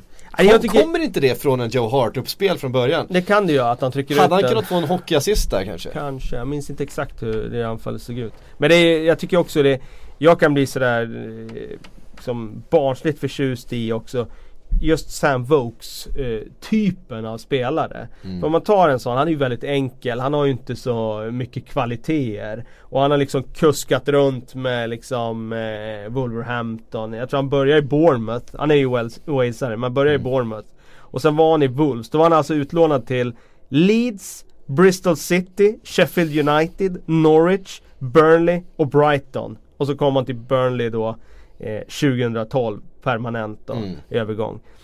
Och... Eh, och har väl han, alltid gjort mål? Ja man är ju väldigt enkel spelare. Men när de spelar på hans eh, styrkor mm. Då kan han liksom vara som Glenn Murray. Alltså det är samma mm. typ av, och jag måste säga det, det är ingen fotboll som liksom eh, ja, tangerar Manchester Citys höjd på något sätt. Men det blir ju jäkligt roligt av eh, om man säger som en sån här typ av match i Premier League. Det är ingen, det är ingen kvalitet på de här lagen men det, blir så, det där är ju Premier League. Att det kan bli underhållande matcher mellan mm. två så begränsade lag. För att de har en Sam Vokes figur som bara liksom, han spelar ju som han skulle göra i övriga världen från minut 30 och framåt i matchen igår. Tyckte mm. han var helt briljant. Både som bollmottagare i straffområden när det handlar om att liksom dyka upp på lägen. Men sen också gjorde han ju smarta grejer. Han släppte ju en boll där till anfallskollegan Chris Wood. Det var ju nästan som van Basten som släppte en boll på det sättet när jag var på San Siro så när Milan avgjorde ligan 92. Liksom bara klev över bollen, lät anfallskollegan bara rulla in den. Eh, han var ju otroligt energisk i pressspelet. Eh, så det var som att han spelade, ja, som vi brukar säga när spelare spelar för nytt kontrakt. När, de, mm. eh, när kontraktet går ut, då, liksom, då, då spelar de på det där sättet som han gjorde igår. Han var värd att vara i det vinnande laget igår. Mm. Eh, och någonstans så ringar in tycker jag liksom essensen med Premier League. Det är att det finns Glenn Murrays och, och Sam Wokes Grat spelare. Grattis till Glenn Murray. Får man ja, också säga. Han gjorde, eh, mål. han gjorde mål. Han gjorde sitt hundrade mål. Eh, och sen gjorde han dessutom sitt hundraförsta va?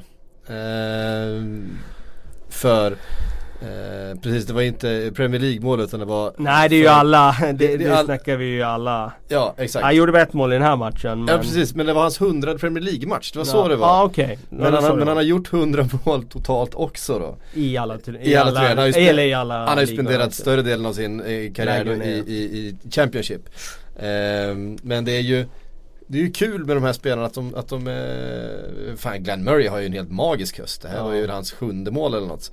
Um... Ja, det är så roligt med den där typen av spelare. Fatta Glenn Murray eller Sam Vokes i Manchester City. Då skulle han skulle se ut som Bambi på hal is. Alltså han skulle inte alls spela efter hans eh, egenskaper. Han skulle bara se kantig och liksom eh, han skulle se ut som en League One-spelare i det sällskapet. Men sätt mm. dem i det laget som använder deras styrkor. Låt dem vara den här centertanken. Låt dem liksom springa där fram och buffla. Ja men då, då kan de vara så här bra. Mm. Um, herregud vad vi pratat länge idag. Uh, vi har inte ens sagt att uh, Wolves fick stryk av Huddersfield efter två mål av Aaron Moy. Men vi bara noterar det för det var en jävla skräll ändå. Det, Verkligen. Eh, Huddersfield som man också hade på något sätt räknat ut och eh, Moy som inte alls kommit upp i eh, nivå den här säsongen jämfört med förra. Eh, och Wolves som har sett så bra ut och det är liksom, eh, nej det var, det, ingenting funkade. Nej precis och jag tror att det var likadant där att dels så stängde de ner eh, Neves och, och Moutinho på ett väldigt bra sätt. Neves byttes väl ut typ i halvtid. Ja, jag såg inte den här matchen, jag har bara liksom eh, följt rapporteringen kring den. Men eh, det är ju ett, ett uppseendeväckande resultat minst sagt. Ja det är det sannerligen. Och sen tror jag också vi får ge Huddersfield. Jag har ju varit ganska kritisk till Wagner och Huddersfield och deras sätt att spela. Eh, sen de kom upp i, i ligan. Jag tycker de spelar väldigt defensivt och, och, och sådär. Amotinho fick lämna plats i, i halvtid ja. Ja Amotinho var mm. det, ja precis. Eh, men eh, den här matchen så spelar de dessutom väldigt bra fotboll, Huddersfield. Eh, visar att de kunde hålla i bollen och, och spela bra. Så att eh, mm. Eh, ja, hatten av för Huddersfield som tar en väldigt tung eh, tre poängare. Mm. Fan, vi kör på här. Vi tar ett par frågor också. Ja det måste eh, vi göra. Vi har ju bett om dem. Vi har ju bett om dem. Fredrik Hallerström skriver Är William roten till all ondska i Chelsea? Ständigt gnäll, sämre kroppsspråk än Özil och haft en hand i att få två tränare sparkade. Det är lite konspiratoriskt lagd den här eh, Fredrik Hallerström tror jag. Men, men var men det... han den som fick Mourinho sparkad? Menar han det? Det tror inte jag. Så har inte jag tolkat det. Nej, jag, jag, man har förstått att han var... För det har ju varit en Mourinho-favorit. Mourinho vill ju ha honom till Manchester United också. Mm. Ja, jag... Nej, jag skulle inte säga att han är roten till allt ont. Nej. Um, jag vet inte för det finns någon som är roten till allt ont i Chelsea egentligen. Um, det, har väl kanske, det fanns väl kanske en tidigare. Um, så här, Andreas Linkvist mejlade mig. Ja. Eh, han har första fråga, sen har han några ordvitsar. Han, han slänger in några sådana ja, när, när uh, han mejlar. Jag tar, jag tar bara ett par här. Uh, varför förlorade Chelsea mot Spurs? De hade inte den rätta viljan. Nej, så kan man ju säga. Ja, absolut. Uh, vilken back i Premier League är farligast att stämpla? Eller trampa på? Jag vet inte. Jeremina. Ja, det är klart. Ja, det är klart. Absolut. Eh, ah, vi, eh, vi tar en till. Chelseas mittfält är svåra att passera. Man kan inte ta sig förbi den lille killen i mitten. Eh, ja, ja, eh, fyndigt. Ja, det är fyndigt. Jag vill bara skjuta in där. Jag snackar ju om Daniels, vänsterbacken i Burnley där. Jag har ju ja. fel. Jag blandade ihop han med Charlie Daniels i, i Bournemouth. Han heter ju såklart Charlie Taylor. Det var ju han som stod och trampade på bollen ja, igår. Och inte slog fram den tidigt på Vokes och... Eh, så att jag yes. vill korrigera mig själv. Japp. Eh, men Andreas hade en fråga också. Eh, varför har så få brittiska spelare blivit utlandsproffs genom historien? Är det tradition att Premier League är så bra och att flytt är onödigt eller kärlek till hemlandet? Ja, högst löner, att man eh, har växt upp med den ligan som ligger närmast och drömmen liksom för alla brittiska spelare det är att spela i Premier League. Ja, och att faktiskt ganska få har haft kvalitet nog att då gå till något av de största lagen. Allra största lagen, ja, exakt. Eh, och sen de som inte riktigt haft kvalitet, de har också varit en spelartyp som inte varit så efterfrågad i Spanien, Italien eh, och i Tyskland har lönerna varit för låga. Eh, sådär va, så att eh, man har liksom inte man har inte haft samma nytta av en Glenn Murray i Sevilla liksom, även om eh, De som går nu det är ju de unga som går innan de etablerar sig Precis. Och de det som tror jag vi kommer att se mer av. Och de som har varit iväg då, eh, det har ju varit de absoluta spetsspelarna. Det var Beckham och Owen och McManaman och i, i Real Joey Madrid. Barton och, och eh, Woodgate och Ja, Woodgate var en, den är fortfarande ja, det var... märklig den ja, värvningen alltså. Det kan man tycka. Eh, Jonathan tycka. Woodgate. Han hade ändå en, eh, en höjd i sig. Absolut.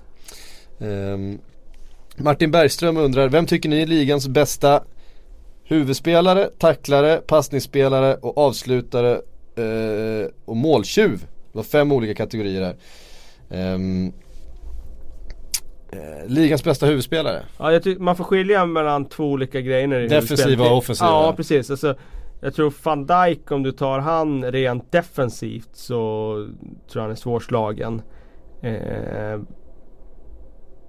offensivt då, då är det mer eh, vad Target spelar och nickar bollar i mål och då, då blir det ju någon sån här Mitrovic kanske Mitrovic Sam Vokes, ja, eh, Glenn Murray. Ja, jag tycker jag är oerhört bra som target och tajma och så.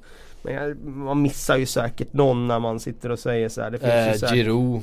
Giroud är bra. Men... Eh, mm, Fellaini. Som Fe target. Fellaini absolut. Duktig, duktig huvudspelare på många sätt. Ja. Um, ja Fellaini mm. är svår, svårslagen där faktiskt mm. om man tar som target så. Um, Dini. Troy, Troy Dini, han är, han är stenhård. Ja. Med sitt runda huvud. Eh, bästa tacklare? Ja, jag tycker Kanté faktiskt. När han spelar sig ja. i rätt roll så så uh, är han ju en helt otroligt bra närkampsspelare. Nu kanske han, så skrev frågan menar liksom glidtacklingar och sådär. Nej, Nej det står bara tacklare. Ja, då tycker jag nog Kanté. Han har så otroligt bra balans när han går in i dueller. Ja. Och han kommer nästan alltid ut med bollen. Ja, och drar sällan på sig liksom fris onödiga frisparkar och nästan aldrig några kort heller. Nej. Eh, väldigt skicklig på det. Torreira kan ju växa in i den eh, faktiskt. Absolut. Eh, på en sån lista. Tycker Fernandinho är en väldigt duktig tacklare också. Han är ju eh, smart mer så. Ja. Han läser, läser ju ofta bollarna upp och sådär. Han, han, drar ju på sig en del. Alltså han, Ducoré. Ducoré är en duktig. Eh, var bra i helgen också ska sägas. Eh, ligans bästa passningsspelare. Ja det finns ju många. Det finns ju också lite olika typer av passningsspelare. Om man tar på små ytor och så så tror jag David Silva är svårslagen eh, runt liksom. Ju, fickorna i, utanför straffområdet. Han är otrolig där alltså. Ja. Men sen om man tar den som har störst passningsregister. Eh, då tänker man ju sådana som kan slå liksom de här sjuka passningarna också. Då tycker jag De Bruyne, alltså när han har sin topp liksom. Då kan ju han slå passningar som man bara oj hur, hur nådde han fram med den där? Ja, och ingen har sett det före passningen. Nej, ingen, ingen har sett ytan eller luckan eller löpningen eller någonting. Men sen är det ju olika typer. Alltså Eriksen har ju otrolig poängfot. Mm. Eh, just att slå fram den sista passningen och fasta situationer och så. Jorginho är ju kanske det bästa på att styra tempot när han får göra det. När han inte blir mm. bortmarkerad. När han får styra mm. tempot i matcherna. Så det är lite olika liksom med vad man menar med liksom. Men sammanfattningsvis då, om man bara ska säga passningsspel så ska jag säga De Bruyne ändå. För han kan mm. göra lite av allt. Mm. Eh, nu har skilt på avslutare och måltjuv och jag tycker inte att det är ja, helt fel. Nej, det, det, är två olika gillar, saker. Eh, ligans bästa avslutare då? Agüero är ju är ju bra. Kane är i och för sig en sån som kan avsluta på många olika sätt. Mm, det, det står mellan Kane, de två alltså, skulle jag säga. Men Agüero är bra på att sätta den där bollen ja, i nät när läget kommer. Men Kane han är ju huvudspel, han kan skjuta från distans. Mm. Eh, okay, ja, jag skulle nog säga Kane ändå alltså. Mm. Ja, jag vet inte. Ja, ja Kane. Måltjuv då? Ja, det, den är ju intressant. Mm. Eh, den... Eh, Båda två är ju, är ju duktiga måltjuvar också och nosar upp lägen och andra bollar och sådär. Det är de ju verkligen. Eh, ja, Glenn Murray är ja. en, en oerhört skicklig måltjuv. Han är väl mer tung och sådär. Jo fast ändå han, han När jag tänker måltjuv, då tänker jag, nu säger jag inte att han är etta på den här listan, men då tänker jag ju Javier Hernandez. Även om mm. han nu inte är ordinarie ens mm. liksom och riktigt så. Men han är ju verkligen måltjuv. En måltjuv ska ju också vara någon som inte är så deltagande i spelet. Nej precis, det är det jag eh. menar. Den ska inte vara för bra i spelet. Jag ska Nej. egentligen inte göra så mycket annat än att peta dit bollar. Exakt. Och där är ju Hernandez en, en sån spelare. Mm. Ehm, vad har vi mer för en sådana? Ehm, alltså den här säsongen skulle man nästan För kunna måltjuven är ju på väg ut eftersom nästan alla spelare behöver ja, vara delaktiga verkligen. i spelet. Så det är, inte, det är inte så lätt för att vara måltjuv nu för tiden. Precis.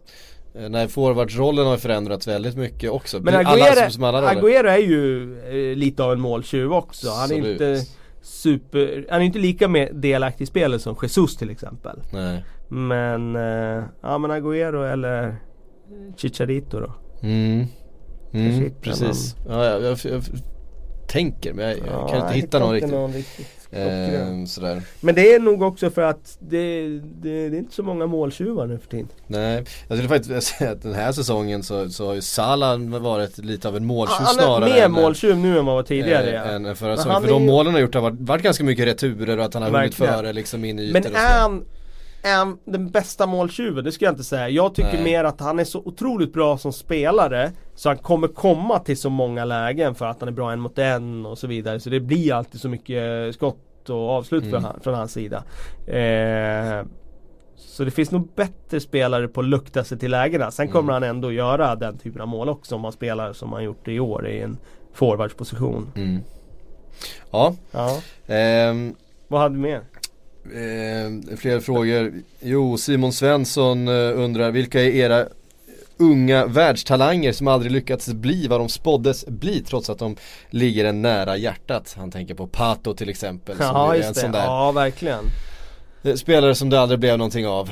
Eller ja, det ah, blev det ju, så, så kan man ju inte säga. Men, men han blev inte den spelaren som ah, hade kunnat bli. Det är ju, det är ju många. Freddie Adu. ja, verkligen. Ja, det, jag tror Freddie Adu i hans fall så var det mycket PR alltså. Ja herregud, ja, men precis var inte han Det var en PR-kupp Han var väl mest en brådmogen tonåring med, eh, med, med en okej okay talang liksom. Ja känslan var ju det, han dominerade ju 17 EM, VM där i Finland och ja. det var ju då liksom världen slogs med häpnad. Men han var nog lite längre fram fysiskt än de andra då. Mm. Och så vidare. Precis. Um, nej men uh, Sadio Berahino är väl ett exempel ja, från senare år ja, som verkligen. man hade väldigt höga förhoppningar på när han Kanske inte att han skulle erövra världen men eh, absolut, han har ju verkligen men Det var ju inte långt ifrån, alltså när han slog igenom i U21 och var liksom det var ju, Han var ju den bästa i sin generation ja, där som, som forward och Eh, var ju på gång till Spurs men de vägrade släppa honom och det var väldigt mycket och vad, vad gör han idag liksom? Är han kvar i West Bromwich? Jag vet inte alls vart han... Ja det är väl i Stoke? Ja han är i Stoke. Ja. ja just det, där var han till slut va? Han var i West, Bromwich i många år och fick inte spela något och bråka med Bråka med Tony Pulis några gånger har han gjort Ja det ska man inte göra. Nej. Det ska man hålla sig ifrån. Det kan ju vara en anledning till att eh, karriären äh, går ut för. Ja. Det kan det mycket väl eh, Men vem var det? Var det Ravel Morrison som det pratades om? Ja till, fast det där tror jag är överdrivet. Jag vet de tar fram något citat av Sir Alex där, där han säger att han liksom var så lovande och sådär. Men jag, jag, jag, tror att det är lite av en bluff faktiskt. Ja. Jag tror Ravel Morrison är lite av en liksom Ja, mm. lite av en bluff. Uh, och, och, och, en till, vad hette han den stackaren i Arsenal som alltid var skadad? Uh, Jack Wilshere. ja, det är ju för sig en, en good, good shout det också. För att visst han hade ju, nådde några höjder med Arsenal men det ja. var ju en sanslös talang från början. Men jag tänker på den mest ska, Debussy. De, Diaby. Dia, ja precis, Di, Diaby. Eh, som ju också var otroligt bra Han hade mycket höjd eh, när han väl var hel När han väl var hel, men han var, var ju typ aldrig hel Nej, det var sjukt. Det var synd om honom. Det var några få matcher, sen var det bara en kropp som inte höll för att spela ja, fotboll med. Ja, så var det ju tyvärr. Um, ja, men det finns många. Såklart. Och så är det ju. Det, vi pratar om, medan Phil Foden fick 20 minuter nu. Uh, i visserligen en avgjord match då liksom Ska vi spela i veckan nu i Champions League va, mot Lyon? Det var mycket snack nu på ja. för presskonferensen om det eh, Om man var redo för den här typen av match och så Jag tolkade det som att nu kan det vara aktuellt att till och med starta honom mm. Och det vore väl jättespännande att se Ja, men vi pratar ju mycket om Jadon Sancho, Reece Nelson och Phil Foden och liksom den här generationen eh, Cessignon har vi pratat om idag och sådär det, det är klart att alla de här kommer ju inte utvecklas till att bli världsstjärnor. För förmodligen kommer väl alla de här, de här är ju så pass etablerade redan. Eh, att det kommer vara spelare vi kommer se spela framöver i, i, i, toppligor. Men bara för att de är de kanske mest lovande, eller några av de mest lovande tonåringarna i Europa just nu betyder inte det att de kommer vara toppspelare i Europa framöver allihop. Nej, nej, Någon av dem kommer ju definitivt bli det. det Eh, det kan man ju räkna med i alla fall. Ja. Jadon Sancho ligger ju rätt nära till hands för så som han har spelat den här hösten. Jag kommer inte på några så här riktigt bra exempel som Taniera Pato, för det var ett bra exempel. Mm. Eh, kommer ihåg när han debuterade i Milan där. Det var verkligen som han, han ska rädda den här klubben nu och då var ju Milan jäkligt stora fortfarande. Mm. Alltså de hade ju, det var inte lika länge sedan storhetstiden var över då. Nej precis. Nu har man ju vant sig vid att de är lite längre ner i hierarkin. Mm. Eh, på tal om det, det en sån eh, som dök upp i Röda Stjärnan som man inte eh, hade sett på länge. Dejan Savicevic? Nej, Marco Marin. Ja! Gamle Chelsea-köpet ja, från fantastiskt alltså. Från, eh, vad spelade han i, det var inte Wolfsburg, det var Nej, Werder Bremen, i Werder Bremen var ja. det han eh, flög fram på kanten. Jag är rätt säker på att det var. Eh, numera i Röda Stjärnan. Ja, hans... En, en knölig karriär. Ja det får, det får man ändå säga. Jag ska dra hans klubbar nu bara för det. Eh, Borussia Mönchengladbach först, sen Werder Bremen, sen Chelsea, sen lån till Sevilla, lån till Fiorentina, Anderlecht på lån, Trabzonspor på lån, permanent övergång till Olympiakos och nu är Röda Stjärnan. Det har gått lite utför för Marco Marin. Ja. Född 89 eh, vill jag minnas, det stämmer det. Mm, var han möjligtvis i eh, Werder Bremen tillsammans med Rosenberg? Ja det måste han, måste han ha varit va? Mm. Eh, de hade väl ganska fin, eh, ett fint lag där. Vi, ja, de slog väl Real Madrid någon gång ja, till och med. Kan de inte ha gjort det? Champions League någon gång, jag vill minnas det. Nu är jag ute på djupt vatten känner jag. Och då får vi helt enkelt bara konstatera att nu hinner vi verkligen inte mer. Nu har vi pratat, jag tror det blir rekordlångt det här men ja. så, så, kan det bli en tisdag i november. Eh, tack Kalle för att du kom hit. Tack Frida som gick för en halvtimme sedan och tack för att ni har lyssnat. Vi hörs om en vecka igen.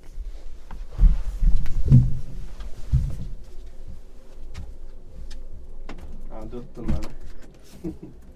Inget inspelat.